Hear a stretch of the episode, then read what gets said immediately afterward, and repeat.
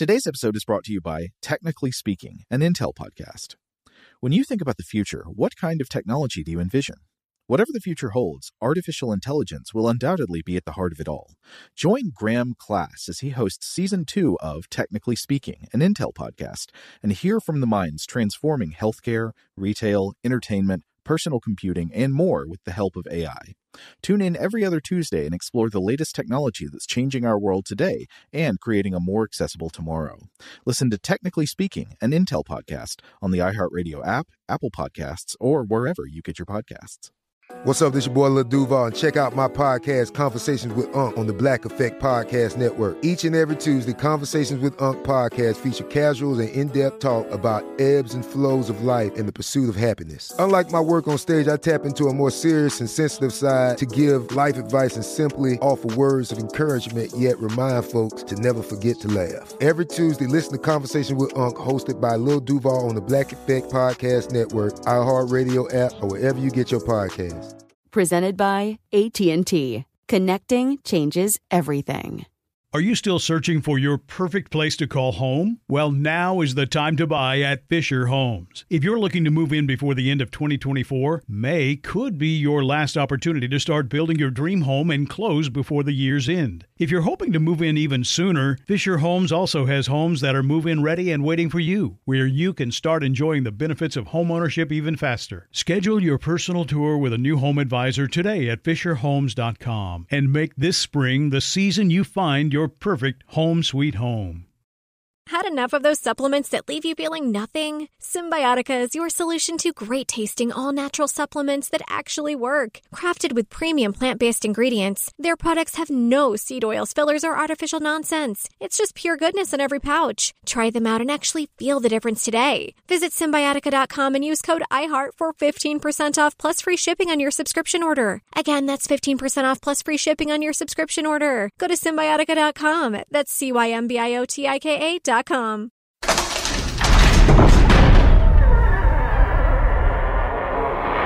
Hey, welcome to Stuff to Blow Your Mind. My name is Robert Lamb. And I'm Joe McCormick, and today it's not Saturday, but we're bringing you a Vault episode. We uh, we missed a day of work this week, and to cover for the time off, we're uh, we're subbing in a, an episode from last May. This is the one from May, I think twenty second, twenty twenty, called "The Mighty Sarlacc." You can guess what it's about: a creature from Tatooine. That's right. Yeah, this is this is a really fun one. We get into you know talk a little bit about just sort of the Star Wars lore of the Sarlacc, but mostly we talk about uh, stuff in the real world, actual terrestrial organisms that that are kind of parallel to this imagined creature.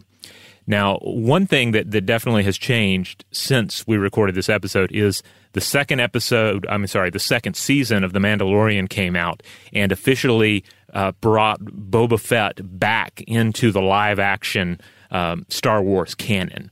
Uh, so anything that I say in this regarding, uh, you know, Boba Fett being dead or if he should stay dead, uh, just take all that with a grain of, of salt because he has come back and uh, he I thought he was awesome. Uh, so I'm I'm very much in favor of Boba Fett being alive again uh, in the live action, played by Temuera Morrison, who of course played Jango Fett and played all the clones in the uh, prequel trilogy. Now, did we ever decide whether the burp was canon? Um, I guess the burp's still in there, so I guess the burp is canon. Yeah, Tremendous. as far as I know, nobody's nobody's corrected us on that. Okay. Now I'm not sure what, what that says about um, uh, you know about the digestive system of the, the creature. We still don't know how how Boba Fett escaped, but when he shows mm-hmm. up again uh, in uh, uh, in, in, the Mandalorian, which I believe is, is also his first canonical appearance. Um, uh, you know, um, after the Sarlacc incident, he is like visibly scarred up, possibly by like digestive juices. So, uh, uh, we we still are going to have to await the full story uh, when he gets his own uh, his own series this fall, uh, the Book of Boba Fett. That is the best Scar story I've ever heard. You know, it's like the, the scene in Jaws where they're comparing their scar. I got this, uh, you know, Thresher's tail, uh, a moray eel bit me through my wetsuit. Oh, yeah. Well, I was partially digested by a giant creature that lives in the ground. Yeah, but you know, but Boba plays it cool. So if you were to ask about it, he'd probably like be like, "Ah, I got in a scrape once." You know.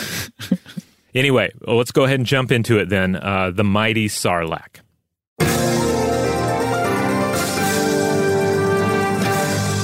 And now for traffic, we take you to Weequay Ray in the Channel 5 Sky Skiff.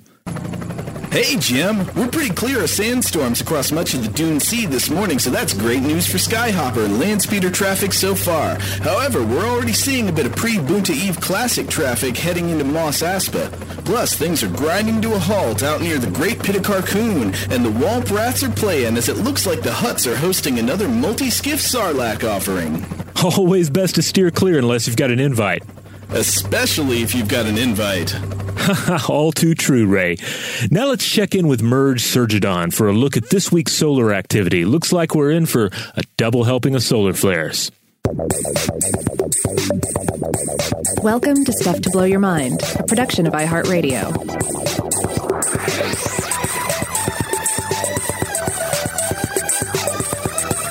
Hey, welcome to Stuff to Blow Your Mind. My name is Robert Lamb. And I'm Joe McCormick, and here we are, finally here in a galaxy far, far away. I, I did not think we would end up doing Star Wars content, especially so close to May 4th, but not on it. Uh, things are getting strange.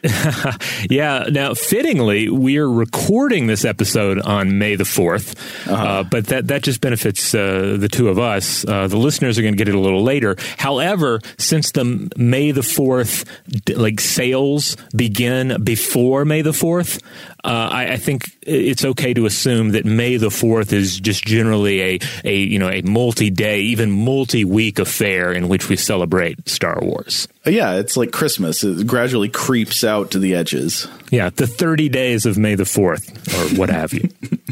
uh, now, so you've been going on a Star Wars expedition in your house, right? Yeah, yeah. Um, we've been watching all the all the movies. Uh, we also watched the Mandalorian. Uh, I think at this point we've watched everything except the most recent one, and we're going to catch that one tonight because it just dropped on uh, on Disney Plus. Oh, okay. Uh, but yeah, we've been we've been full full blown into the Star Wars. Um, and uh, it's been it's been pretty fun because uh, I, I've I, I, think I've been personally been like several different stereotypical Star Wars fans over the years. Uh, I was born in '78, so the original trilogy and their associated toys were just a key part of my childhood, and uh, and just as aspects of their structure were were based on uh, you know archetypes of comparative mythology. You know these films introduced many of us to some of these mythic energies. So I remember loving these films as a child. I remember lapsing somewhat during what I think of as like the Star Wars dark age of the early and mid 90s. I think that's when I was getting like the Star Wars Insider fan magazine. Oh, cool. Yeah, it had kind of gone uh, underground. I mean, I don't want to say underground because obviously there was there was still tons of content coming out, and the you know the, the expanded universe and, and so forth. There were books, there were comics, there were there were games, but it it wasn't as as prevalent uh, in the pop culture at that time. Uh, but of course, it was gearing up because then came uh, the, uh, the, the prequels, right? Um, mm-hmm. Uh, now, I, I, too remember reading some of the extended universe stuff and getting into that in the uh, like the late '90s.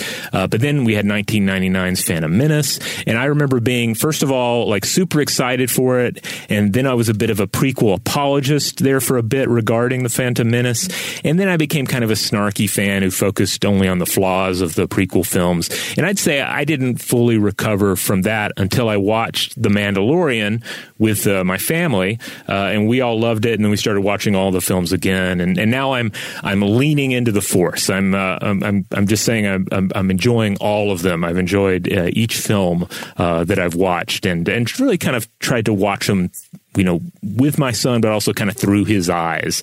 And uh, yeah, it's been a blast. What are his favorites? He tells me that his favorites are The Phantom Menace and re- let's see, yeah, Phantom Menace and Return of the Jedi, but especially huh. Phantom Menace. Uh, he, in fact, requested that we watch that one again, and so we watched half of it last night. Those it. It, it does not escape my attention that those are the two that have the highest quotient of cuteness content. They do. They have they have cuteness, but then also they just have a ton of creatures, and I think that's also key because, mm. like, the Phantom Menace, most of it takes place on like a dinosaur-ridden, uh, you know, uh, planet where there's just you know monster after monster after monster, and mm-hmm. and yeah, you have the comic elements as well, and and you have an actual child in it, uh, which I think also is adds this kind of anchor for younger viewers. Though uh, going against what I was just saying about the cuteness, obviously Return of the Jedi is where we get the the Ewoks, the classic teddy bear planet. But the the first half of Return of the Jedi, I was just when we w- rewatched it not too long ago, I was like, man, I loved this when, when I was a kid. But the first half of this movie is gross. It is full of like just like like nasty, slimy critters everywhere and and and horrible monsters. And uh, and I would say actually the thing maybe that stands out the most in my mind is going to be the subject of today's episode, which is the Sarlacc. Yes, yes. The Sarlacc it, you know, features heavily into this portion of the film, and uh, it is it's just something that just captures. Uh, it certainly captures the young imagination. You know, here's this pit, here is this thing, and I think it it also played well with the action figures growing up because you could you could pretty much make a Sarlacc. There wasn't. I don't think there was a Sarlacc um, you know, like action playset or anything because oh, how wrong you are. Oh, really? They had one because I was just thinking uh, you just had you had dirt, you had holes, you had uh, things you could do with like a bedspread, and you had instant Sarlacc. Robert, I want you to scroll all the way down to the bottom of our notes and have a look at the images I've attached for you. I thought these would fill you with joy. This comes from a board game that I found evidence of on the internet late last night, I think. Uh, it's called Battle at Sarlacc's Pit. It was released huh. at the same time as the movie or sometime around the movie, I guess, to help promote it. And it is a it is a board game with a Sarlacc, like a cardboard Sarlacc cone setup. And then it's got a little barge or skiff on top where it looks like you you you play with miniatures of uh, Han Solo, Luke Skywalker, Chewbacca, and I guess maybe that's also supposed to be Leia. It's kind of hard to tell. The miniatures are not super detailed, and you have to fight your way through these uh, you know green pig face guards and Boba Fett to to uh, confront Jabba the Hutt. And I guess if you lose, you fall off into the Sarlacc's mouth. Ha! Well, that it looks uh, beautiful. I mean, especially the cover art on this box looks uh-huh. incredible, and then the set itself is, is pretty ingenious, especially given the time. I can't obviously I can't speak for the um, the actual gameplay, but it looks intriguing. Yeah, I've never seen this before. Well, I know you're a miniatures guy, so I, I was wondering if you might end up looking this thing up. Ah, I might have to. The miniatures, it looks like the miniatures are supplied poorly painted, or perhaps they're supplied unpainted. And what we're looking at here is the work of a child uh, roughly painting them. I can't tell, uh-huh. but uh, yeah, I'm going to have to look into this more. It, this is this is interesting. If I had known this existed when I was a kid, I would have, have insisted on it. So uh, I guess we should uh, we, we, can assume that most listeners have probably seen Return of the Jedi. Don't it, the Sarlacc doesn't need a lot of explaining, but just to do the the very basics, we should explain what happens in the movie. So uh, the role in the plot is you remember uh, our heroes Luke Skywalker, Han Solo, Chewbacca. Uh, they are sentenced to death by the gangster Jabba the Hutt. He's the big slug guy. And and uh, Jabba, Jabba the Hutt says the method of execution for these three heroes is going to be a kind of uh, alien desert version of the pirates walking of the plank, right? You know, they're going to be yeah. forced to walk the plank off of this floating barge or uh, this floating boat type thing into this hole in the desert. And the droid C3PO translates Jabba's execution order. He says, You will therefore be taken to the Dune Sea, this big desert, and cast into the pit of The nesting place of the all powerful Sarlacc. In his belly, you will find a new definition of pain and suffering as you are slowly digested over a thousand years. And I'm not going to lie, that concept haunted me as a child. I was like, slowly digested over a thousand years. Wouldn't it be over sooner than that? yeah, there's this idea that it, it, it, it extends your suffering, that it is to enter into the Sarlacc is to kind of enter enter into an underworld or an afterlife of pain. It's like going to hell. Yeah, yeah, a, a hell of digestion and and I also love how uh, in C3PO's translation there's this idea yeah this that's not only the Sarlacc it is the all powerful Sarlacc. There's this idea that it is a thing that is revered that it almost has a divine quality to it. And certainly as we see in the film it's not something that is defeated. It is not something that is real truly overcome. It is just avoided and escaped at best. Well it's not really the enemy right? It's kind of the setting. It's the threat in the yeah. setting interesting. It's kind of in the way that in most zombie movies, the zombies are not really the enemy. They're more like a, a, a hostile environment in which the drama between the characters is set. Usually in a zombie movie, you've got a human villain, and the same is true here. Clearly, the villain is Jabba the Hutt, not the not the Sarlacc, and of course, so it's very satisfying when uh, when Leia chokes out uh, Jabba the Hutt. That's like a great you know defeat of the villain scene. But there's no need to kill the Sarlacc. It's just doing its thing in the desert. That's right. Yeah, there's this. It, it, has this quality where the Sarlacc is kind of like a pet. It is kind of like a pampered pet of uh, of Jabba's, much like the Rancor is that we see earlier in the film. But it also feels like something that is greater than Jabba, and certainly it's something that will will outlive Jabba. Yeah. So one thing I really liked about this monster when I was a kid um, was something about the way that the monster was presented visually, the, the pit of Carkoon, the Sarlacc. It was that the monster wasn't just in a pit, the monster was the pit. Mm-hmm. Uh, and, and so to explain this a little bit more, it's kind of like a presented visually as a biogeological hybrid, like a cave or a hole in the ground that has tentacle tongues and eats bounty hunters alive. You can't tell where the animal stops and the earth begins. And as a point of comparison, uh, I, th- I, think I'd, I'd use the appeal of like the biomechanical artwork of H.R. Giger that and how that influenced the creation of the xenomorph in the Alien films. The xenomorph mm-hmm. is basically supposed to be an animal, but it has tons of body features that look like parts of industrial machines. It's an animal made out of tubes and hoses and hinges and pistons. And I, I think I always thought the Sarlacc was cool because it was like this, but with geology instead of machinery. Uh, it's it's a mouth that is the earth. It looks like the teeth are coming out of rock or coming out of the sand.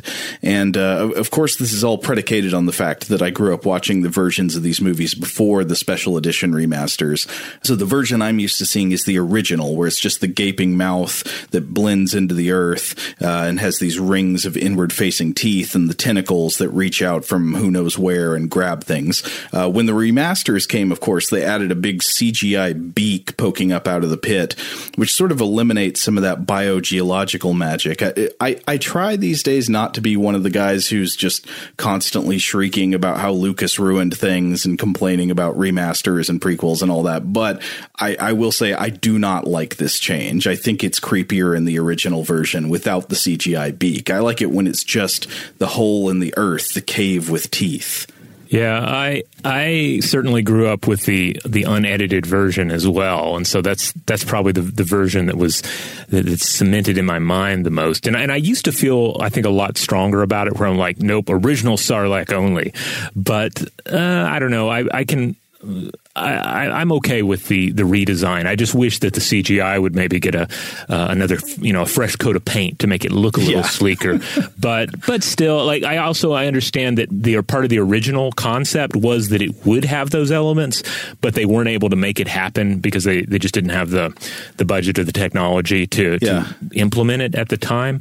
Um, but but I, I and, and I also think that the addition of the the plant like elements doesn't completely take away from what you were describing. This idea of the monster as as pit, the monster as earth. Um, there's something very primal, primordial, even about about the Sarlacc, and you know, some people I think a lot to, like to criticize Lucas, and you know they, they want to go all in on this idea that well, Lucas uh, depended on all these other creative people, and anything that he got right, he only did accidentally. But I, I suspect that you know that, that he was really onto something with this idea of the Sarlacc. Um, I think there there is something intentionally primordial about it, and we'll and we'll get into that as we go. Well, I, I, think it just it, it suggests the magical thinking that uh, that that is so common in human culture that characterizes caves and pits in the earth as a mouth. Mm-hmm. I mean that kind of, that kind of language is extremely common. Yeah. So before we get a little bit more into some mythic parallels for the Sarlacc, uh, I want to talk just a little bit more about its presumed biology and its biology is presented uh, in canon and also just a little interpretation on our part. So obviously the vast majority of the sarlacc's bulk is hidden beneath the sand, uh, leaving only its spiked and tentacled mouth exposed. Now, presumably, the sarlacc just normally, you know, waits there. It doesn't move. It just waits for, you know, some creature to fall into it. You know, some of the, the megafauna of Tatooine, such as the dewback or the bantha. You know, it just waits for them to wander close enough to fall in or succumb to those fast moving, grasping tentacles. And if this, you know, seems a rare enough occurrence, we have to consider that it's it has an alleged 1000 year digestive cycle. So presumably it has a slow enough metabolism that it doesn't need just regular feedings. It can get by on the odd uh, bantha that just falls in. And then on top of that, we have to consider that this sarlacc might be in a, in a privileged situation as well, sustained by regular feedings from Jabba's pleasure barges. Because let's face it, Jabba's the, the type of fellow that's liable to just throw people into the sarlacc on a, a weekly or biweekly basis. So we may not be observing the sarlacc in its natural environment. This this could be a domesticated sarlacc of sorts. Yeah, yeah. I, th- I think we have to take that into into account. Now, um, in in terms of like you know turning to the literature for uh, you know explanations of something like the Sarlacc, uh, that can be a bit confusing because first of all, you know it's presented as it is in the movie, and I think a, a fair amount of mystery about it is ideal. Like for instance, C3PO doesn't turn to you and explain everything about the Sarlacc. He doesn't go into a big 10 minute monologue about it because you're supposed to do some of the work, right? It's supposed to inspire you. right. Yeah. I mean, uh, what's cool about it is that you can't see so much of it. It's a mystery. It's hidden under the earth. I think some of that would be spoiled if you got a, a better look at it or you got C3PO explaining its whole life history. As much as I would have wanted that when I was a kid. We were talking recently about like uh, children, you know, being obsessed obsessed with canon and the stories they love and like wanting to know all the details. I mean, I bet when I was like eight, I would have just wished that the Star Wars movies included like Star Wars illustrated encyclopedia pages as as like scenes throughout them. But yeah, it, it works better as a mystery. I think that's my adult mind. Yeah. Now that being said, it this this sort of mystery has inspired lots of people, and so you have you have a, a number of different. Uh, you know, expanded universe uh, treatments of the Sarlacc, uh, as well as compendiums that uh, attempt to explain to some degree what the Sarlacc is. And you're going to deal with you know conflicting accounts and, uh, uh, and, and so forth if you start looking at all of those. But I, I, do want to touch on some ideas that were presented in a relatively new book that came out, Star Wars Alien Archive, which I've been reading with my son. it's you know it's basically a you know a monstrous compendium, a monster manual of Star Wars aliens, and it's pretty fun. It has these fa- fabulous illustrations in it, and it you know doesn't have everything that shows up in the Star Wars films and TV shows, but it has quite a bit. Uh, you know everything from um, uh, you know, from from from major characters and, and, and major aliens to even a few things that, for instance, only show up in one of the Ewoks movies. So it's a fun collection. Naturally, of course, there's an entry on the mighty Sarlacc. So I just want to touch on a few of the, the key points uh, that, that are that are made in this uh, Lucasfilm press book. First of all, it's described as quote terrifying carnivorous beast. And this seems to fall more on the animal side of interpretation. Uh, some people try and, I guess, explain the sarlacc as being more of a plant, uh, and it, it is sometimes described as reproducing by spores uh, which leads it us to more of a you know fungal explanation. But of course, none of this is exactly limiting when we're ultimately talking about an alien life form that may you know easily skew the lines that we draw on Earth between uh, one kingdom and another. That's exactly right. I mean, yeah, if, if, we want to be real technical sticklers, the difference between plants and animals is an evolutionary division. It, you know, they are different clades. You can sort their histories differently. And, you know, animals arising on other planets might be animal like in that they might move around quickly or something like that, or they might be plant like in that they are sessile and they photosynthesize or whatever. But, uh, but yeah, they, they, they would not be descended from these kingdoms, so those sortings wouldn't necessarily even make sense. Yeah. Plus, oh man, there's a whole additional uh, deep end we could get into if we tried to figure out how we consider life in the Star Wars universe a universe where not only do we have um, life, you know, certainly arising on a plethora of different worlds, but also you have interstellar life, uh, life that is clinging to asteroids. You have panspermia and colonization taking place, you know, at, you know, at various points in galactic history. There's a lot to unpack there. Deep space evolution. Yeah, that's right. The Mynocks, they they live in a vacuum. How is that possible? I, I don't think yeah. a uh, large animal would do that. Yeah, well, that'd be a fun one to come back to at some point. Uh, maybe maybe some some people have uh, written on that topic. Um, Okay, a few other points from the Alien Archive book.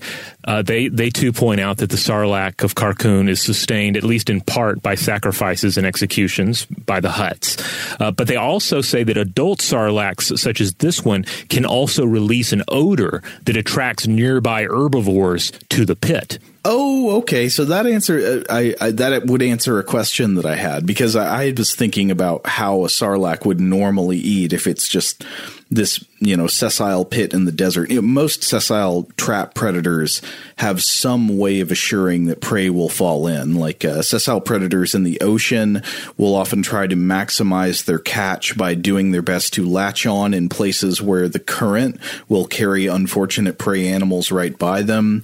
Uh, otherwise, trap predators like uh, some that we'll talk about in a bit, like insects that that lay traps in the ground, need to find a place where you know places that are naturally trafficked by prey, places where, you know, ants or beetles or whatever are going to be walking by.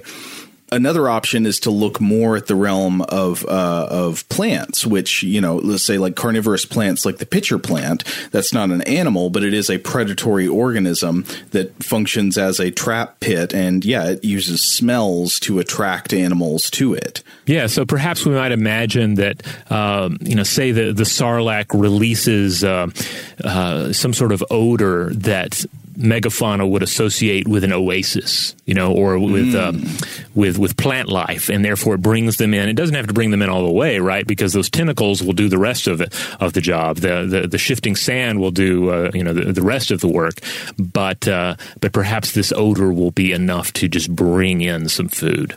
That makes a lot more sense than what I had in mind. Yeah, because I was just trying to think, okay, so it just waits until a bantha wanders in. Seems like it'd be waiting a long time. Yeah, once a millennium. The Alien Archive also points out uh, that the creature has several stomachs, which you know I guess makes sense given a lengthy uh, uh, digestive process. Uh, also says that its average length is of 100 meters, and uh, this is interesting. It contends that younger sarlaccs are capable of moving about to capture food, which. Um, which is an interesting detail. But I think one that uh, you brought up is is kind of supported by um, an old Super uh, Nintendo game, right? Oh, that's right. Yeah. So I uh, I was trying to remember. Don't you fight a Sarlacc in like the old Super Nintendo Super Star Wars game? Uh, so I looked up the boss fight on YouTube. Robert, did you watch it? I did. Yes. It's, it's terrible. It doesn't capture the Sarlacc magic at all because it's not a pit. It's just like a big worm that comes up out of the ground and it moves around and spits rocks at you. That's not a sarlacc, but but maybe yeah. it's supposed to be a, a young sarlacc, a different part of its life cycle. I, I, guess so. If we were if we were to force ourselves to uh, to take that boss fight and incorporate it into into Star Wars canon, I think that's the only way you could go. That basically we'd be looking at, uh, you know, say a four part lifespan that goes like this. You have a spore of the sarlacc that's carried by the, you know, the dust storms. Then you have some sort of burrowing larva. And then you have a sandworm esque uh, burrowing juvenile, like we see in the Super NES game. And then that eventually, if it survives, will become a stationary adult, like we see in Return of the Jedi. That is very interesting. And it's also interesting how that is going to be the exact inverse of some examples we'll look at from the, from the natural world in a bit, where there are things that are only a uh, trap predator for part of their life cycle, but it actually comes at the beginning rather than the end. Yeah, that's true. Uh, it, it's interesting that if we were to really look for some potential real world analogs that match this basic, uh, you know, four part uh, uh, transformation, I'd say that something like this mostly resembles the life cycles uh, that we would see in, uh, say, corals or perhaps a barnacle, both of which mm. we've discussed in depth on the show before. Um, you know, the idea that, that, this is something that is free swimming uh, earlier in its development, but then init- uh, eventually puts down roots and stays there uh, for the rest of its life. Yeah, that's interesting. Well, well, maybe we need to take a break, but then when we come back, we can talk about pit monster mythology and about uh, uh, pit trap predators in the natural world. All right, we'll be right back. Shout out to Astepro for sponsoring this episode and providing us with free samples. Rob, as the uh, the local host with allergies here, they sent you some of their nasal spray to treat your allergies. What was your experience like? Yeah, that's right. I always wrestle with the pollen a bit when it rolls in during the spring. So they sent me the little uh, nasal spray. I tried out the product, and yeah, it sure did help me get on top of my symptoms for the day. And it's so fast acting, uh, it was already kicking in before I left the house. Astepro is a first of its kind nasal allergy spray. It's the fastest 24 hour over the counter allergy spray. It starts working in 30 minutes, while other allergy sprays take hours. Astepro is the first and only 24 hour steroid free allergy spray. Astepro delivers full prescription strength indoor and outdoor allergy relief from nasal congestion, runny and itchy nose, and sneezing.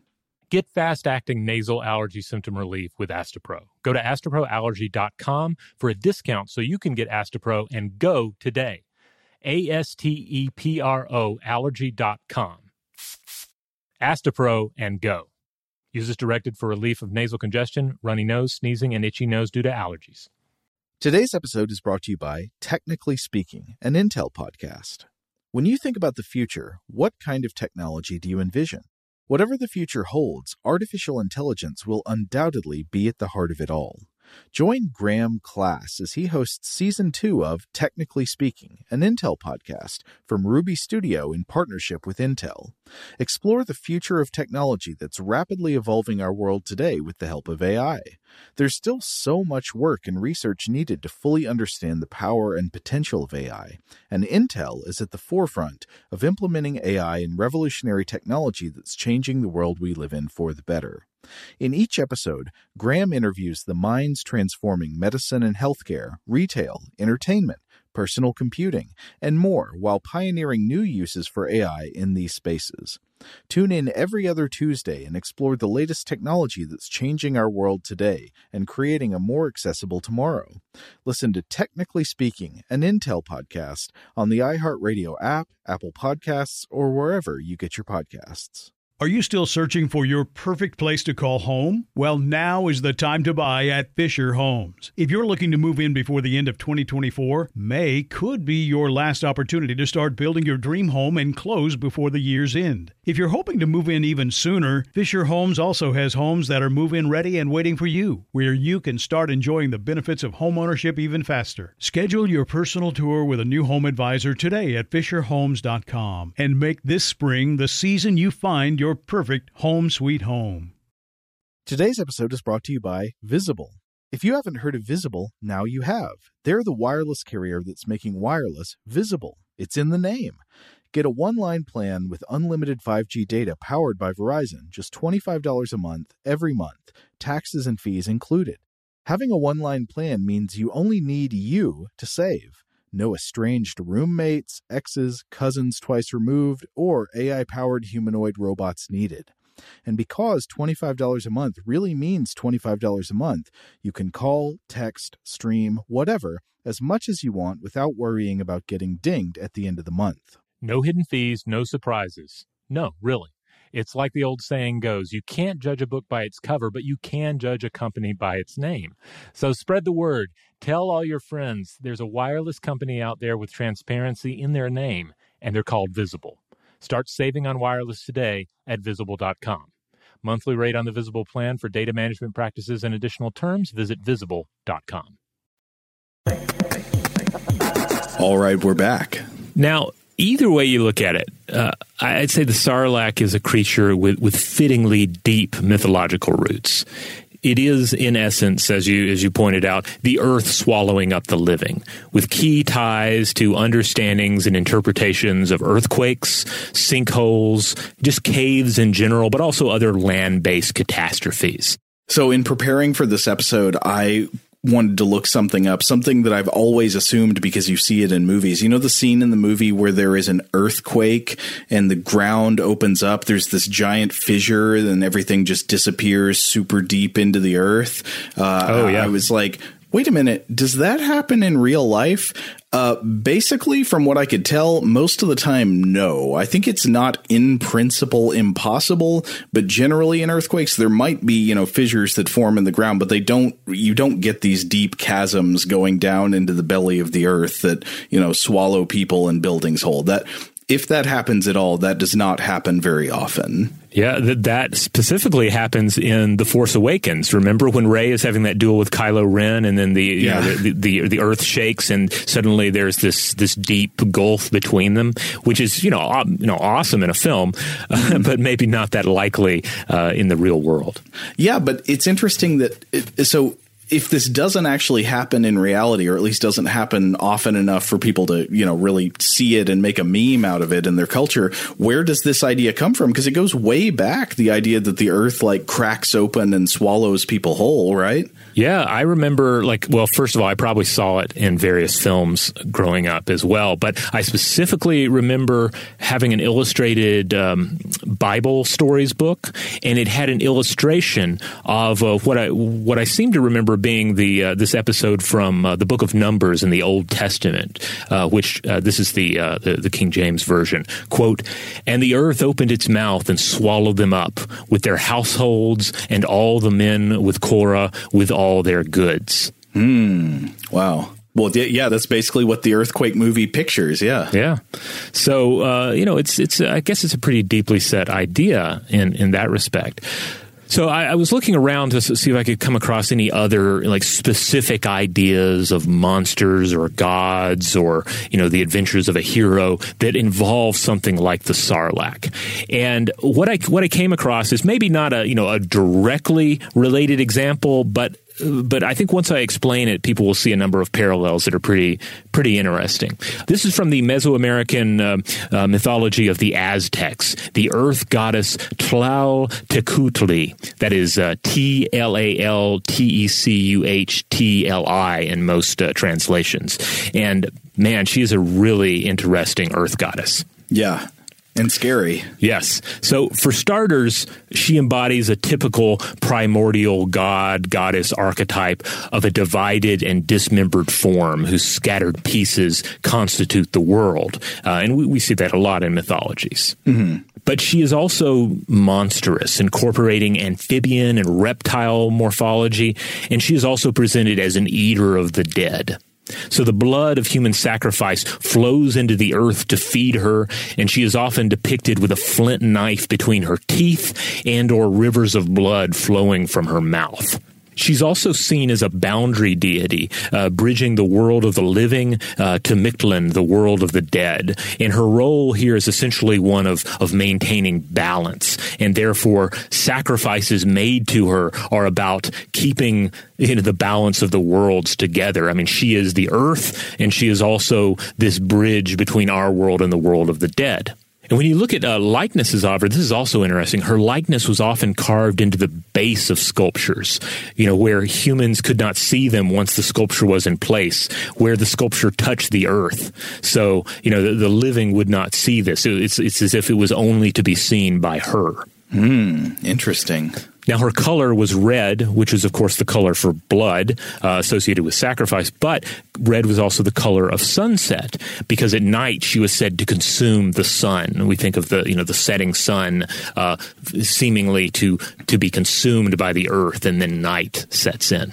Yeah, and this is a motif we see in other mythologies from around the world. I think there are uh, the the god or the monster that eats the sun appears in Egyptian mythology. I believe in uh, in Hindu stories. Yes, yes, indeed.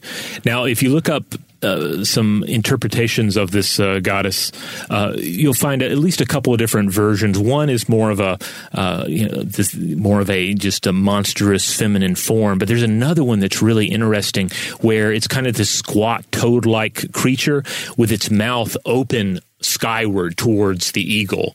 And uh, and this one really makes me think of the Sarlacc because it is like a, a mouth opened wide towards the heavens. Yeah, totally. Now, I think all this is interesting in context of the Sarlacc because the Sarlacc, too, is presented as something that is perhaps divine and to some degree immortal, uh, an, entity, an entity that demands sacrificial victims as well, and something of a gateway between our world and a hellish underworld. Again, think back to that uh, that idea of a thousand years of digestion in the belly of the Sarlacc. Um, mm.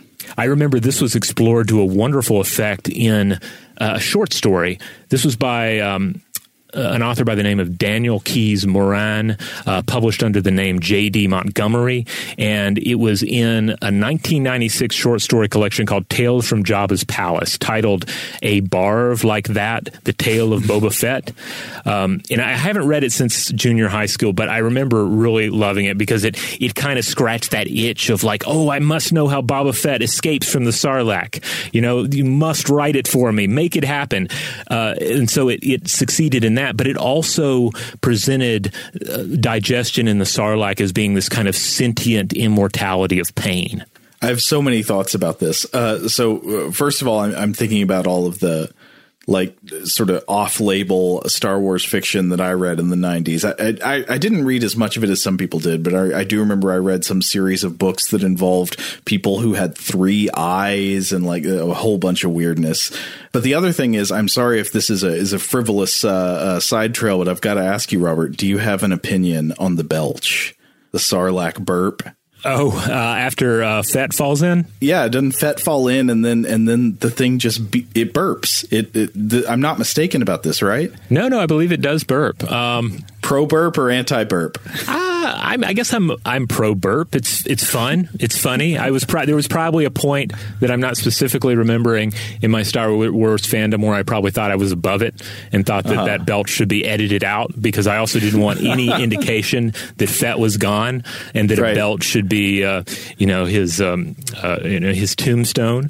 But uh, nah, I, I don't really have any strong opinions about it now it seemed an ignominious end for uh, this this much beloved minor character, and uh, I, I, think I, I, think it bothered me when I was younger. When I also thought Boba Fett was so cool. I just got to say, I'm, I'm, I'm about to earn us all the hate mail we're going to get for the rest of the year. I it, Boba Fett's armor looks cool, but I don't actually get what is just like mind meltingly amazing about him to people. I just feel like he's a kind of cool looking character. He's got like five lines. Yeah, yeah. I think it comes back to like the less you know, right?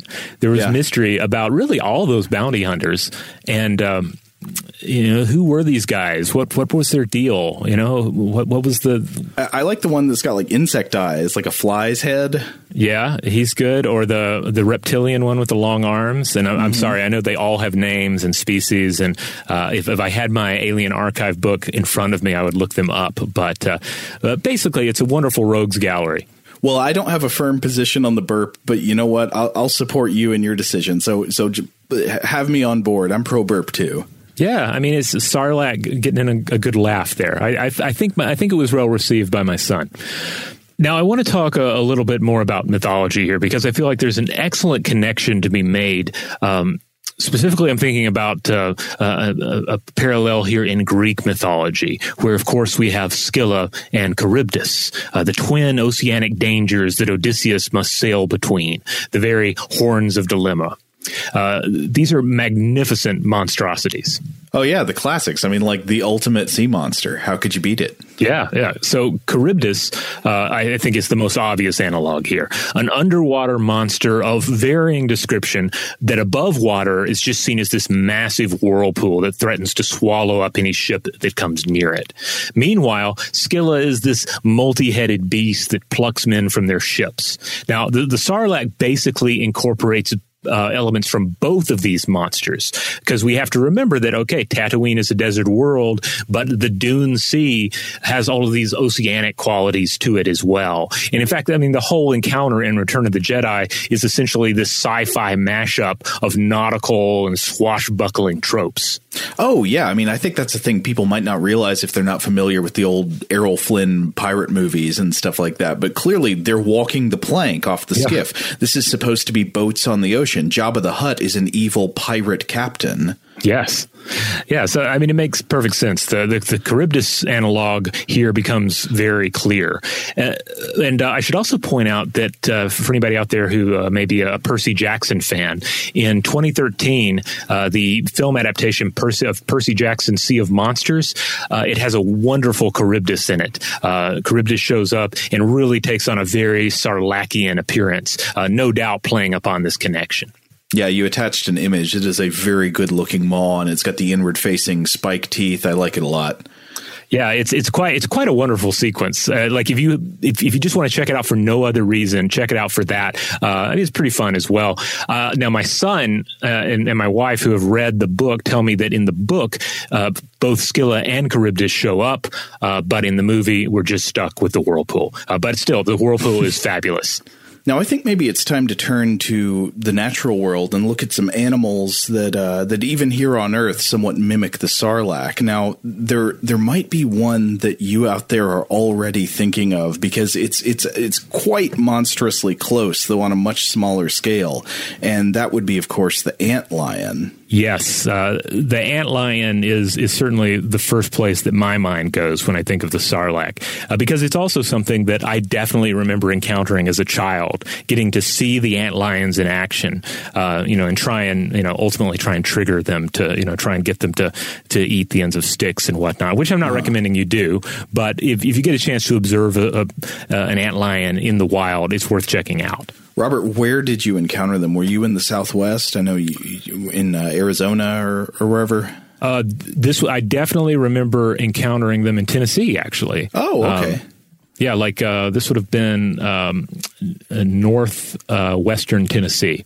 I remember encountering them there maybe my mind was primed for Arizona because I just know that that's where they shot the Sarlacc scenes. Uh, I think it was near near Yuma that they did that. But yeah, I guess the, the, the range of the ant lion is much wider. Yeah, I mean it needs sand or loose soil, but uh, I, I, I, understand it's fairly widespread. Now, I will say I am just recalling a childhood memory here. It is entirely possible that I was observing something else and thought it was an ant lion, or that my memory has uh, some other has you know become altered one way or another. But I'm pretty sure I saw an ant lion. Oh, I'm not doubting you. The ant lion, as we alluded to earlier when we were talking about life cycles of, of the possible sarlacc or, or analogs in the natural world, the ant lion, as we know it, is is actually mainly one stage of the life of a certain insect. That's right. It's the it's the larval form of a rather nondescript uh, flying Myrmeleontidae insect, of which there are some 2,000 individual species. So, in other words, the antlion, the larval form here, is a is highly interesting and unique, while the adult form is basically a short-lived, I mean, very short-lived, flying nothing that is far less studied. I mean, when you got a when you got one stage of your life cycle where you become a sarlacc, you're, you're just not going to get a lot of attention for the part of your life where you grow wings and fly around and land on plants. Yeah. So let's talk about the, the larval form first. So the larval ant lion, and I recommend looking up a picture of this, anyone, if you, if you haven't oh, yeah. seen an illustration, because it's really gnarly. Uh, it has this globular abdomen, a narrow head, and a set of vicious sickle shaped mandibles. Some species, but not all, uh, famously make their home at the bottom of a shallow pit, a shallow pit trap that they, they make themselves. Uh, and then uh, and they produce this by burrowing backwards in a circle, flicking loose uh, soil or sand out of the way as they go. And then once they're situated, only those twin mandibles remain visible poking out of the, the bottom of this sand pit. Yeah, so so they form this thing like you're saying by sort of digging around in a conical in a conical shape, going backwards, flinging the sand out until they've created this pit that's got these sort of perfectly sloped conical sides. It's like a, you know, like a, a coffee filter sort of.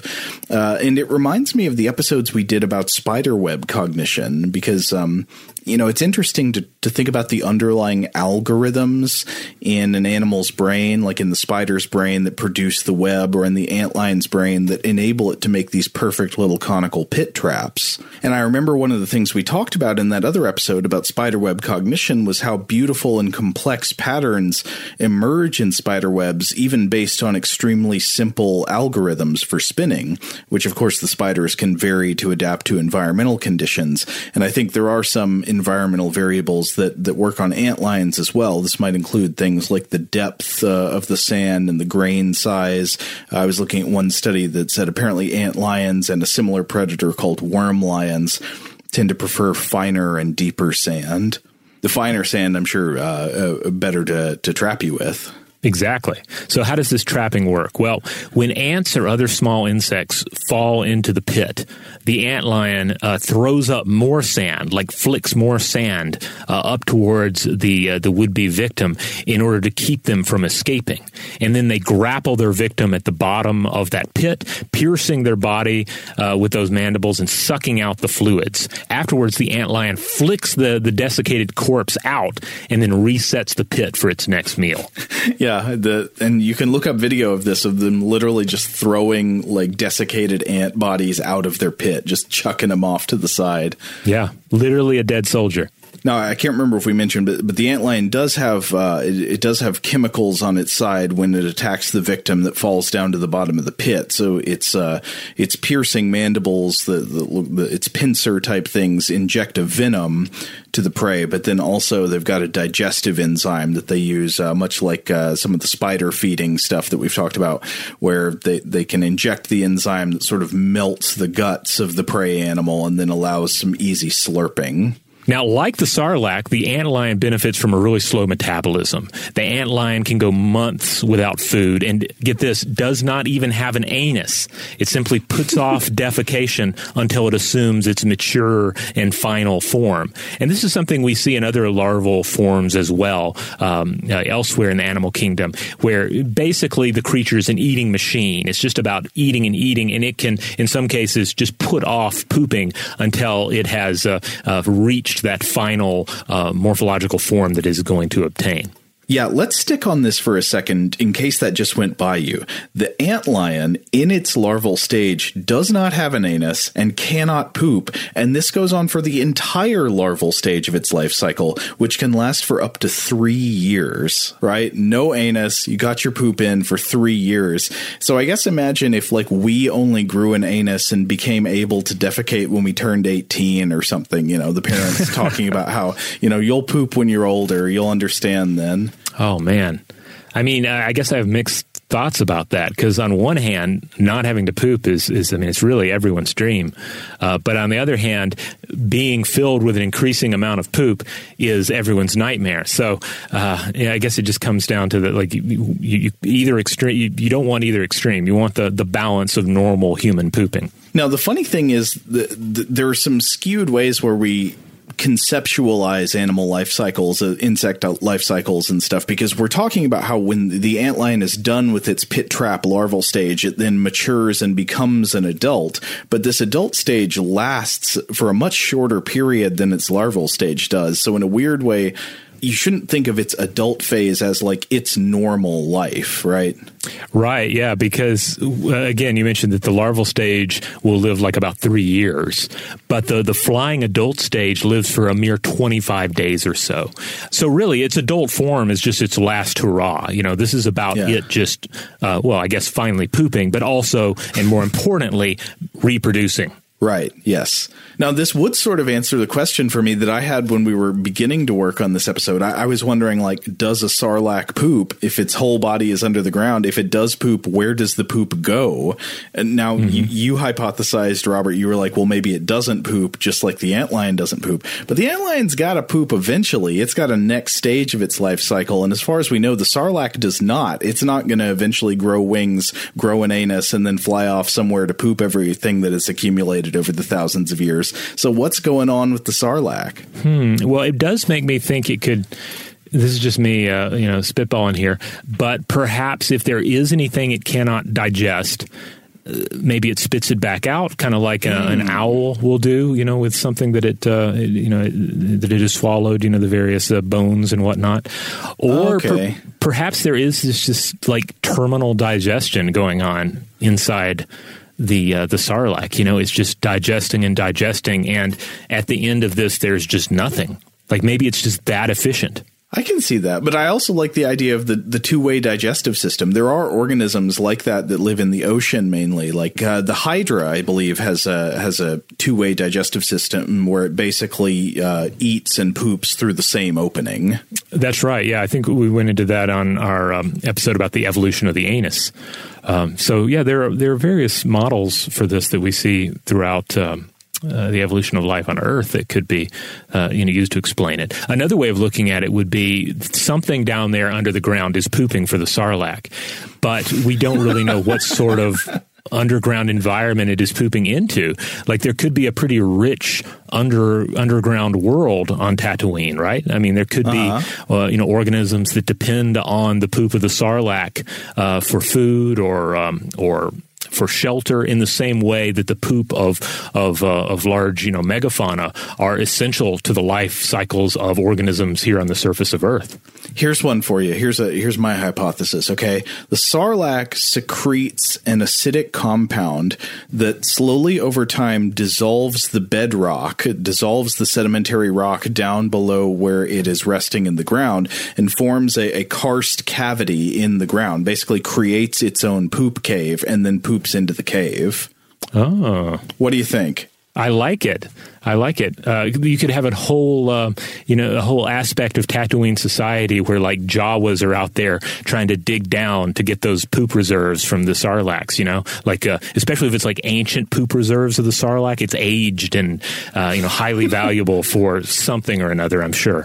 Uh huh. Oh, I've got it. The most sought after uh, fertilizer in the universe. Oh, nice. Yes the poop must flow. Yes. now, uh, I mentioned earlier that not all ant lions um, are are going to be these these uh, these pit digging um, trap predators. Uh, you also have some that uh, that that have other modes of uh, of existence, and we see this also with owl flies, which are uh, an organism that look very similar as larvae and also live as ambush predators in the soil. Uh, they look again a lot like ant lions, uh, but while it seems like they have been known to obscure their lower bodies with sand and debris, the owl fly larvae don't seem to engage in the sort of robust pit based and stationary ambush tactics that we see with those most notable species of ant lions. Now, I mentioned earlier that there is a very similar pit trap predator which has a hunting strategy almost identical to that of the antlion, and this is a winged insect family called Vermileonidae, known as the uh, the worm lions. I, I, think this might actually be an even closer parallel to the uh, sarlacc because it is a striking worm, and in this way, it kind of resembles the tentacles of the Carkoon, uh, of the sarlacc of the pit of Carkoon. So, despite how similar their pit trap trap strategies are. I was reading that, that, that, interestingly, worm lions are not closely related to ant lions. This appears to be uh, another interesting example of convergent evolution, where in totally different ways, uh, different organisms have discovered basically the same way to to make a living, and in this case, it's digging these conical pit traps in the sand. Uh, another thing I was wondering is like, why do the conical pits look so similar if the hunters are not closely related? Wouldn't the pits be kind of more different for these different animals? Apparently, it has to do with math, sort of like the the geometry of how sediments lay at an angle. Uh, the angles mm. of the pit slopes are determined by what's known as the angle of repose, which is the steepest angle at which a sloping surface uh, formed of a loose material is stable. Interesting. So you'll see that kind of uh, like on the edges of mountains where there's sediment sliding down, it will settle into a certain angle that is stable. If it gets any steeper than that, it'll start to collapse in an avalanche will form. Yeah, that, that makes sense. Uh, I should also add that everyone should definitely look up a picture of the, the worm lion because it is very, very cool looking. It, it has, I think you mentioned, uh, like tentacle like uh, protrusions around its head. Uh, like the image I'm looking at here looks like four of them. Mm-hmm. Oh, and that its body just itself looks like a tentacle. It is the, the organism, but like when it's wrapping around an ant or beetle or something that's falling into the trap, uh, it looks kind of like a sarlacc tentacle. Yeah, like it's segmented, but but appears far more prehensile than you know something like a normal earthworm. But there is another organism that's parallel to the sarlacc in some ways I think we should definitely talk about, and that is the predatory polychaete worm known as uh, Eunice aphroditois. Yes, uh, also known as a sand striker, uh, and it has some other names I'm not going to mention here on the show, yeah. but uh, that have been uh, informally applied to it. But it's essentially a rainbow-colored marine death worm, and it buries itself in the sand, ready to strike at passing prey. They can reach lengths of nearly 9.8 feet or 2.99 meters, but most of its segmented body remains coiled in the sand. It has an array of five antennae to help it sense prey, a feature that I think is reminiscent of uh, of you know this idea that the sarlacc might have a root-like systems of system of feelers, spines, and tentacles, which you see in some of these illustrations that uh, try to get to the heart of the sarlacc. Uh, but uh, the the sand striker here, it strikes with incredible speed, uh, whipping out its mandible-studded pharynx to capture prey. Yeah, uh, I think let's dwell on this just a little bit more because this might have gone past really fast. This is a predatory worm, buries in the sand, attacks, and it grows to like 10 feet long. This is a 10 foot long yeah. or, you know, three meter worm uh, that preys on fish and other animals in the sea. So it'll just have its little head poking out. But if you were to keep pulling this worm up out of the ground, you could end up with like the magician scarf situation where it just like keeps coming out. This is 10 feet long. Uh, I was reading that sometimes its its pincer attack is so powerful that it chops prey fish in half. Uh, and, and, I was reading a, a, Scientific American blog post from from 2012 by a writer named Becky Crew about these uh, animals, and, and she drew my attention to this one story uh, about how back in 2009 at a marine aquarium in a town called uh, Newquay in in England uh, aquarium keepers noticed that in this one tank, the coral on display and some of the fish and stuff kept accumulating weird damage. It was as if something inside the tank was like chopping parts of the coral formation off and killing the animals, and there was no obvious culprit in the tank. So they had to like remove rocks and coral and plants from this tank one at a time to find out what was causing the attacks and a uh, curator named Matt Slater was quoted in the Daily Mail at the time talking about what happened. He said, quote, something was guzzling our reef, but we had no idea what. We also found an injured tang fish, so we laid traps, but they got ripped apart in the night. That worm must have obliterated the traps. The bait was full of hooks, which he must have just digested.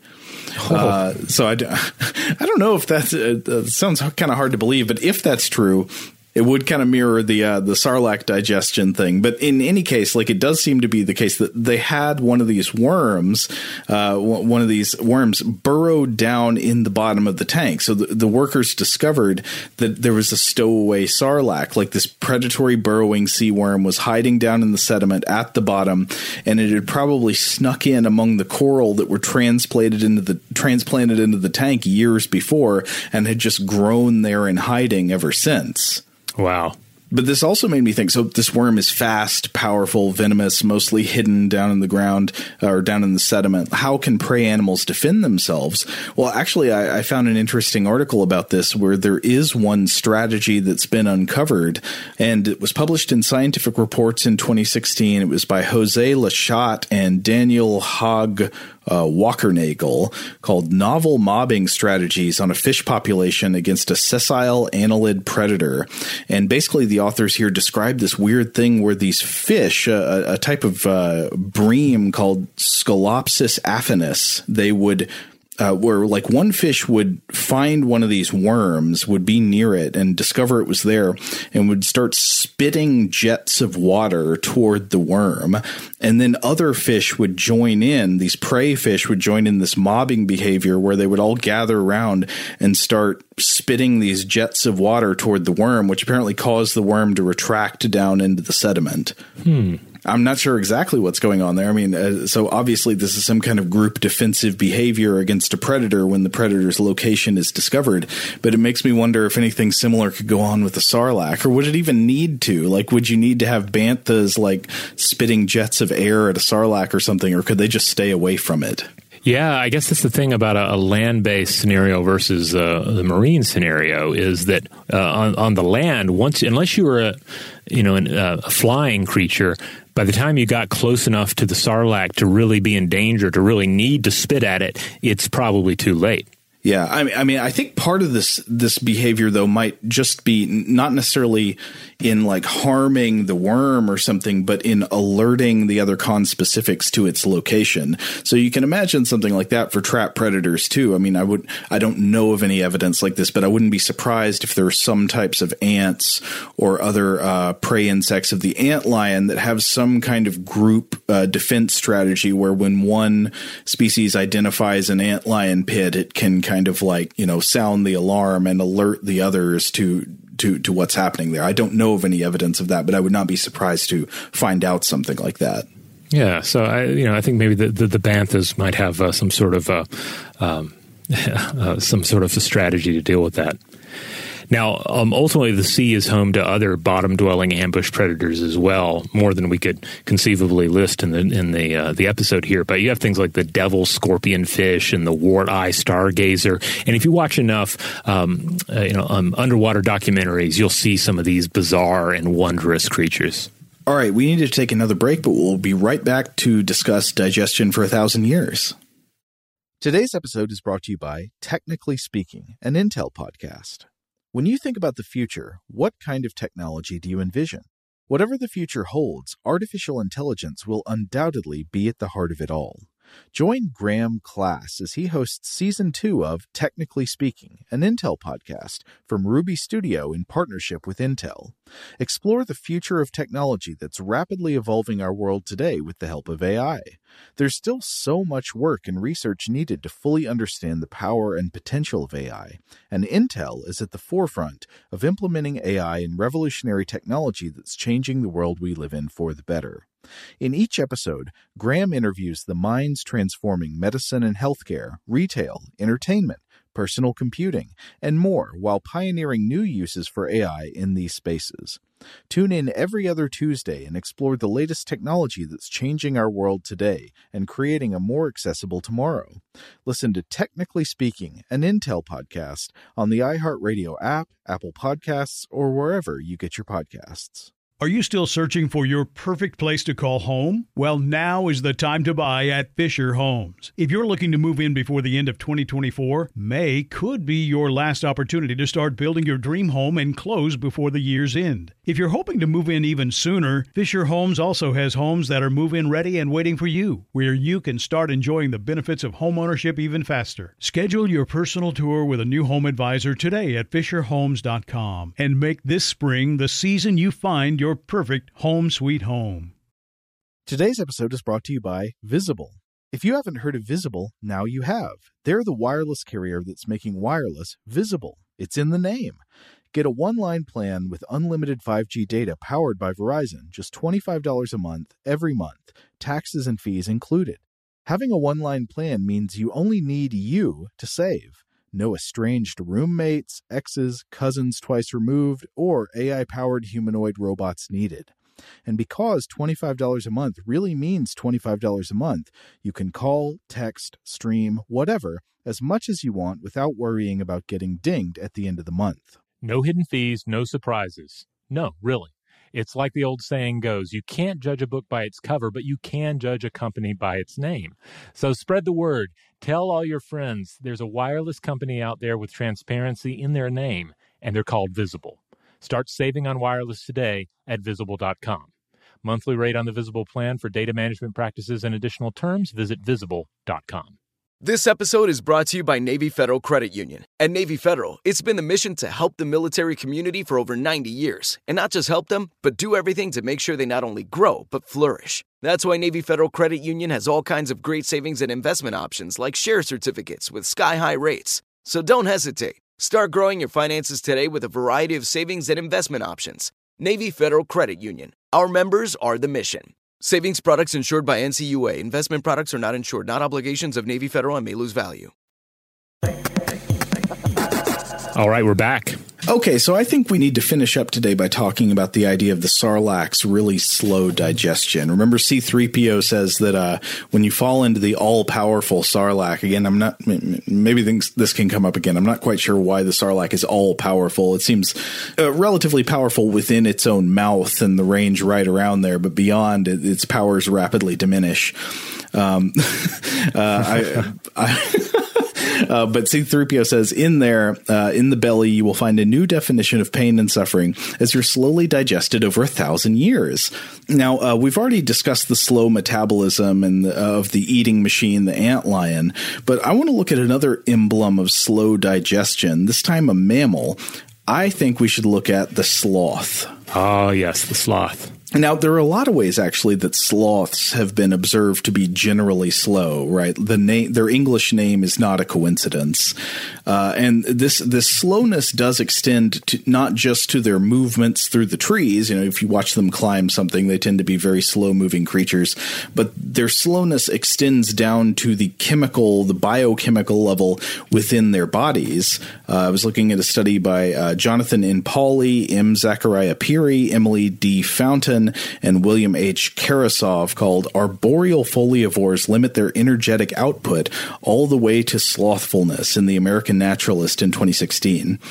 And the authors here are trying to explore uh, possible reasons that animals they call arboreal folivores, animals that uh, eat, eat, tree leaves, hang out in the trees, eat, eat leaves from trees, why they are relatively rare compared to some other types of animals and do not display as much adaptive radiation as some other animals. And adaptive radiation here means uh, you know, diversifying of the species into different ecological niches, basically, like evolving into many different types and variations to fill ecological niches. You don't see a lot of this with animals like sloths.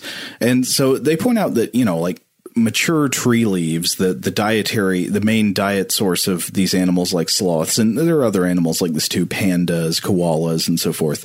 Mature tree mm. leaves are not a very high quality food. They tend to be tough and woody. Often they've got some kind of poisons or tannins or some kind of unpleasant chemical in them. It's generally really difficult to live by eating, digesting, and extracting energy from mature tree leaves. But sloths do it. So maybe the energy constraints on these animals have somehow controlled their spread and evolution. So the authors here wanted to measure the metabolic rates of sloths in Costa Rica. And they write, quote, we quantified the field metabolic rate or FMR, movement and body temperature for syntopic two and three toed sloths, extreme arboreal folivores that differ in their degree of specialization. Both species expended little energy energy, but three toed sloths possess the lowest FMR recorded for any mammal. And so the three toed sloth lives on a, on a field metabolic rate of 162 kilojoules per day per kilogram of body weight. Now, that number alone might not mean much to you, but comparing it to other animals, uh, it's way lower than say the howler monkey, who uh, who has a, a, field metabolic rate of 583 kilojoules per day per kilogram of body weight. It's lower than koalas at 410. Even the giant panda is more at 185. The, the three-toed sloth is the lowest ever measured uh, wow. at, at 162 kilojoules per day per kilogram. And so, in a way, it is a profound evolutionary experiment in slowing everything down. And this is historically, in, in a kind of funny and interesting way, led some thinkers to view sloths as as some kind of like like that there's a problem with their existence that there's something mm. wrong with them like uh, the count de buffon uh, you know georges louis leclerc uh, count de buffon who we talked about in our uh, age of the earth episode because he did some experiments trying to uh, trying to determine the age of the earth based on I, I, believe his idea had to do with like how long it would take the earth to cool to its current temperature but he wrote this huge you know, multi-volume natural history work during his life where he tried to become you know the the 18th century uh, uh, Pliny the Elder, you know, to catalog all of the, the, stuff in the world and tell you all about it. And his section on sloths is is kind of hilarious. Are, are you ready for this, Robert? Yeah, let's let's bring it on.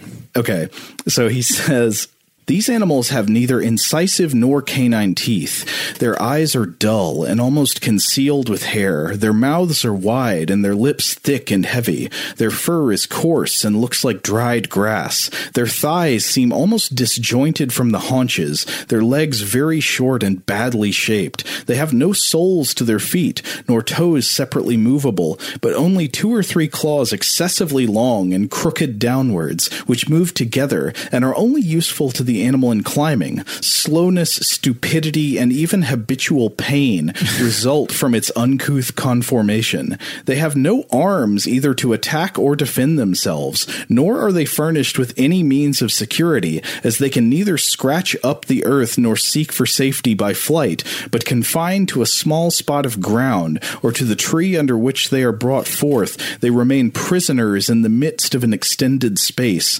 unable to move more than three feet in an hour. They climb with difficulty and pain, and their plaintive and interrupted cry they dare only utter by night after some more moralizing about how awful they are, he says, uh, We have already observed that it seems as if all that could be does exist, and of this the sloths appear to be a striking proof. They constitute the last term of existence in the order of animals endowed with flesh and blood. One more defect, and they could not have existed.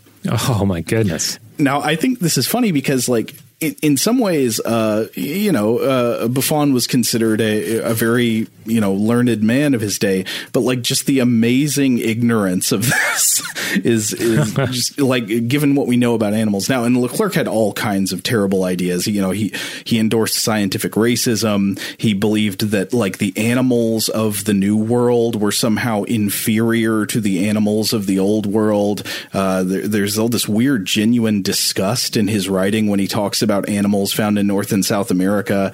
Uh, so he had all these extremely misguided theories because all this stuff that he characterizes as defects with this species, I think we would probably look at and say, I don't know, given our modern evolutionary understanding, you are probably not understanding these correctly. These are probably not actually defects. These are adaptations his his thinking falls prey to the naive version of survival of the fittest as you know the fittest not as in best adapted to its environment but as like the toughest the buffest the biggest sharpest teeth and so forth. Yeah absolutely. I mean it's um, you know his uh, his description of the sloth really it comes off like a like a diss track you know against right. uh, against the sloth it also reminds me a little bit of, of Darwin's descriptions of the uh, what the marine iguanas oh yeah the iguanas of the Galapagos no I mean Darwin didn't normally fall into this way of thinking but mm-hmm. occasionally there was some animal he didn't like yeah but the, the the sloth like the the main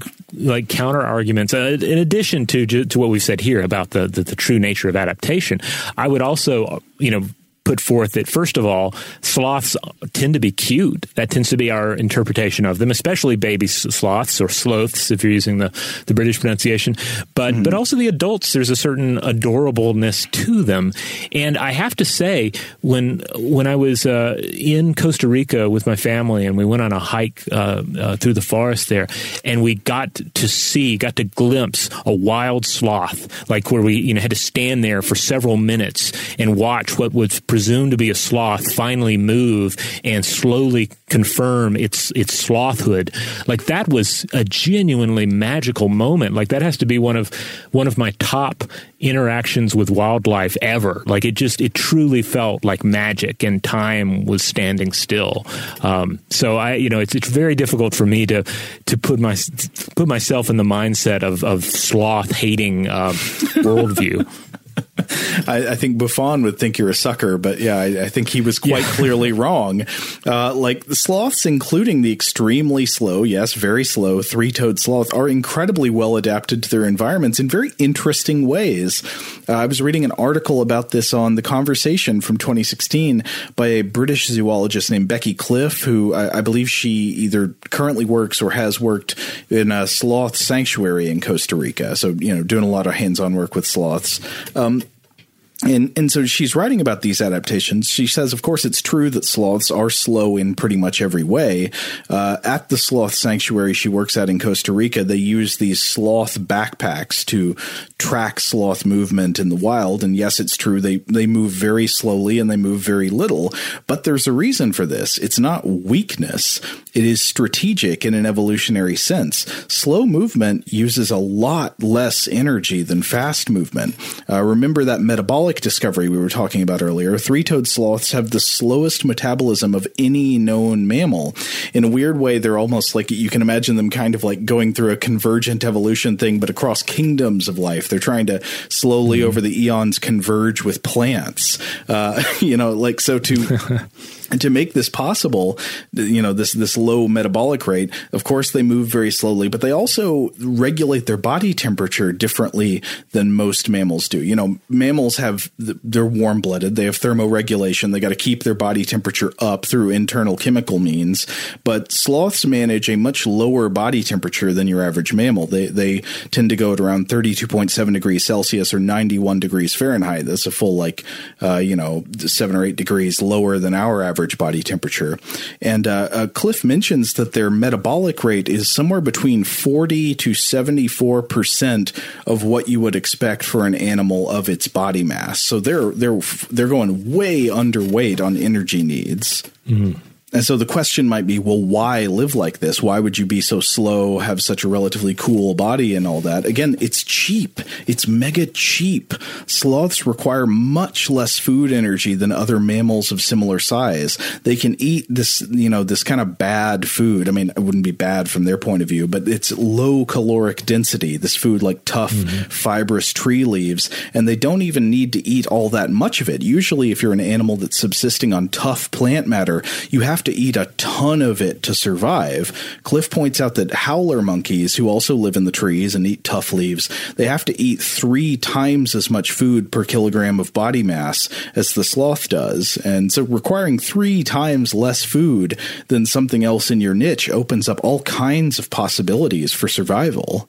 So the sloth might not be lean and fast moving in a physical movement sense, but in a chemical sense, it is lean. It is like it, it, it has a lot to work with. It's got this wiggle room. But here's another thing we get to with sloth uh, sloth metabolism. In a, in a way that's related to their very slow metabolism, they also digest food really slow. And this brings us back to the sarlacc. Uh, Cliffe points out research saying, well, so we, we don't know the exact rate, uh, you know, the exact bounded rates of sloth digestion, but there are estimates that it takes food between like 157 hours or up to 1200 hours to pass through the sloth's digestive system. So the upper oh, end wow. of this estimate would be like 50 days. Um, you can imagine, you know, having having your food waste in your body for that long. Uh, Robert, you said before we, we, came on to record today that you have actually watched video of a sloth pooping. You, you people at home, if you have not seen this, you should look it up. It's fair warning, it looks kind of traumatic. Like there's a lot coming out. Yeah, and I mean the other interesting thing about sloths pooping is that of course they have to climb down to do it. Mm. Uh, they don't just poop out of the branches; they they return to the earth to carry this out. Yeah. Uh, and so uh, Cliffe writes, quote, unsurprisingly, the sloth's four-chambered stomach is constantly full, and so more leaves can only be ingested when digesta leaves the stomach and enters the small intestine. Food intake and, critically, energy expenditure are likely limited by digestion rate and room in the stomach. Indeed, the abdominal contents of a sloth can account for up to 37% of their body mass.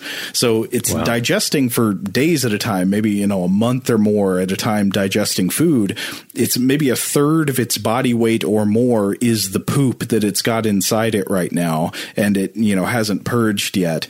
You can also imagine, though, that like, why would it hang on that, this long? I, I, can also imagine this having to do with what you're talking about, that it has to come down to the forest floor to do it, which is inherently a vulnerable activity. So, and because it's slow moving, you might want to limit those trips down to the vulnerable position as much as possible. Yeah, it's like if you live in a um, you know a walk up apartment in New York and you prefer to um, to poop in the uh, say the Jamba Juice uh, down on the street. I think that was the Yeah. uh, the joke from Thirty Rock. Um, Your toilet's You can broken, imagine. so well, yeah. you might limit how many times you'd go to the Jamba Juice to poop. Exactly. Yes.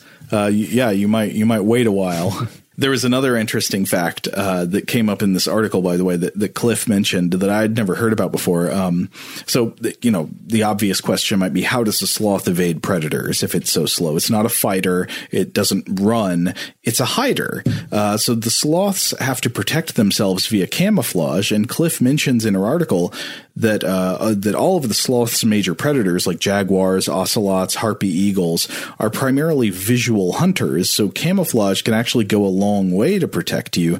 And uh, she points to an interesting uh, suggested symbiotic relationship with algae, with between sloths and algae that grow in the sloth's fur. And this algae is apparently passed on from mother to offspring. So it is visual camouflage through inherited microbiota, which is pretty interesting. Yeah, I, I do have to say that time that I got to to, to see, not only see, but to, to find uh, the sloth in the wild. Like it wasn't pointed out by a guide. We, it was just the whole time I knew, based on what the guides had told us, that there might be uh, sloths in the trees. We would just have to look really hard for them, and it did. It took forever to see this this creature because you're just kind of constantly on the lookout for possible movement, possible lumps, uh, you know, in the in this you know rich canopy of trees that might be a sloth. And most of the time, I was wrong, or at least I was unable to confirm that what I was looking at at a distance was a living creature at all. So, so when it, really, I was more lucky than anything. I think that I was able to to to zero in on this this lump in the trees, and then finally see it move, and finally make out the movements of a, of an actual sloth. So, yeah, I imagine they have a you know tremendous advantage uh, versus predators that are doing the same thing. You know, on constant lookout for uh, for prey amid the uh, the tree limbs. I don't know this, but I'd also guess that slower metabolism, slower movement would make you less fidgety. yeah. Yeah, they're not fidgety. Like I remember that was another thing. It's like the the movements were were very slow and fluid and kind of you know, far between. Like it wasn't it was wasn't like looking for the movement of a traditional creature, you know, or at least the kind of creatures that I tend to find myself looking for. You know, like the movements of say a squirrel or a or a chipmunk or a bird of some sort. You know, it's a it's it's a totally different animal. Can we imagine a sarlacc evolving over over a very long period, over millions of years, from some type of sloth-like creature, like a formerly totally mobile creature that over time evolves to slow its metabolism and digestion down further and further and further in order to you know uh, survive on maybe tough dietary material like like plant leaves or something uh, to support this high efficiency of you know slow metabolism uh, highly efficient digestion uh, i wonder if there are routes like that i mean i have wondered before like one of the main things we think of as characterizing intelligent animal life is fast movement.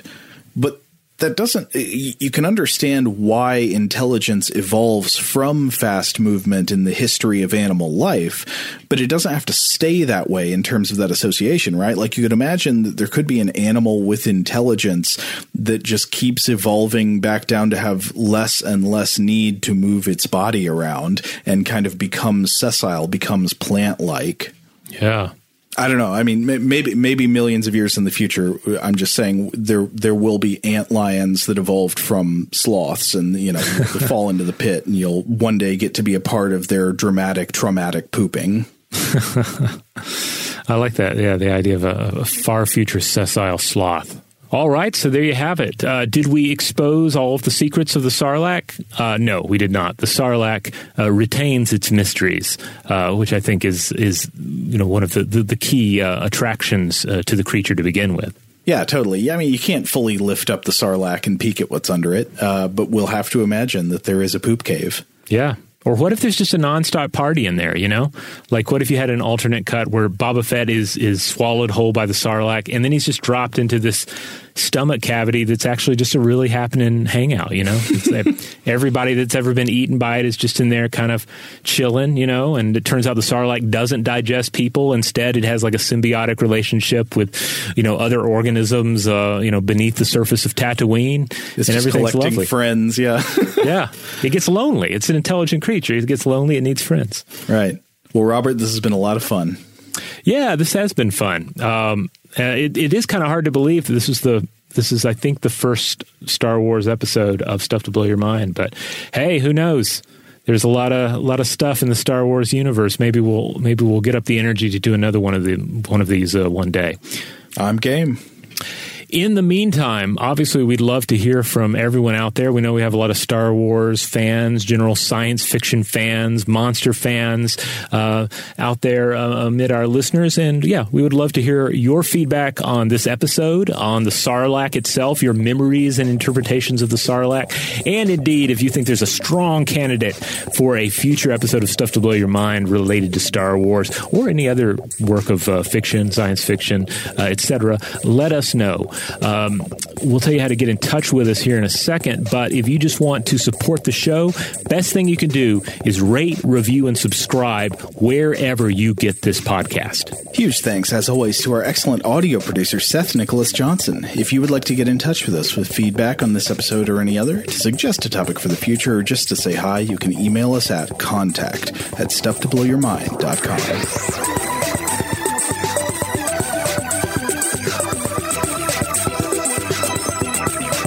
Stuff to Blow Your Mind is a production of iHeartRadio. For more podcasts from iHeartRadio, visit the iHeartRadio app, Apple Podcasts, or wherever you listen to your favorite shows.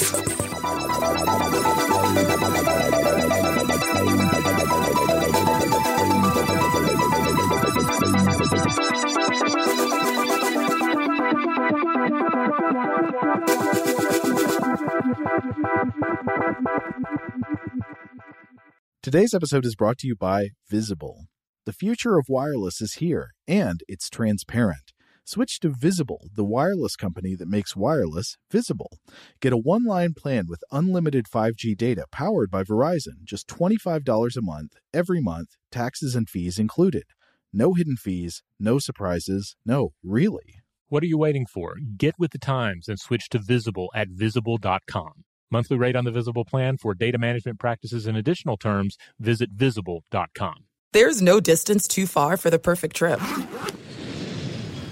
Hi, checking in for. Or the perfect table. Hey, where are you? Coming! And when you get access to Resy Priority Notify with your Amex Platinum card.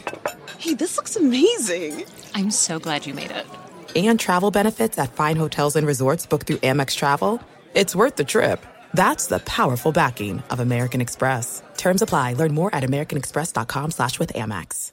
Are you still searching for your perfect place to call home? Well, now is the time to buy at Fischer Homes. If you're looking to move in before the end of 2024, May could be your last opportunity to start building your dream home and close before the year's end. If you're hoping to move in even sooner, Fischer Homes also has homes that are move in ready and waiting for you, where you can start enjoying the benefits of homeownership even faster. Schedule your personal tour with a new home advisor today at FischerHomes.com and make this spring the season you find your perfect home sweet home. Okay, picture this. It's Friday afternoon when a thought hits you. I can spend another weekend doing the same old whatever, or I can hop into my all new Hyundai Santa Fe and hit the road. With available HTRAC, all wheel drive, and three row seating, my whole family can head deep into the wild. Conquer the weekend in the all new Hyundai Santa Fe. Visit HyundaiUSA.com or call 562 for more details. Hyundai, there's joy in every journey.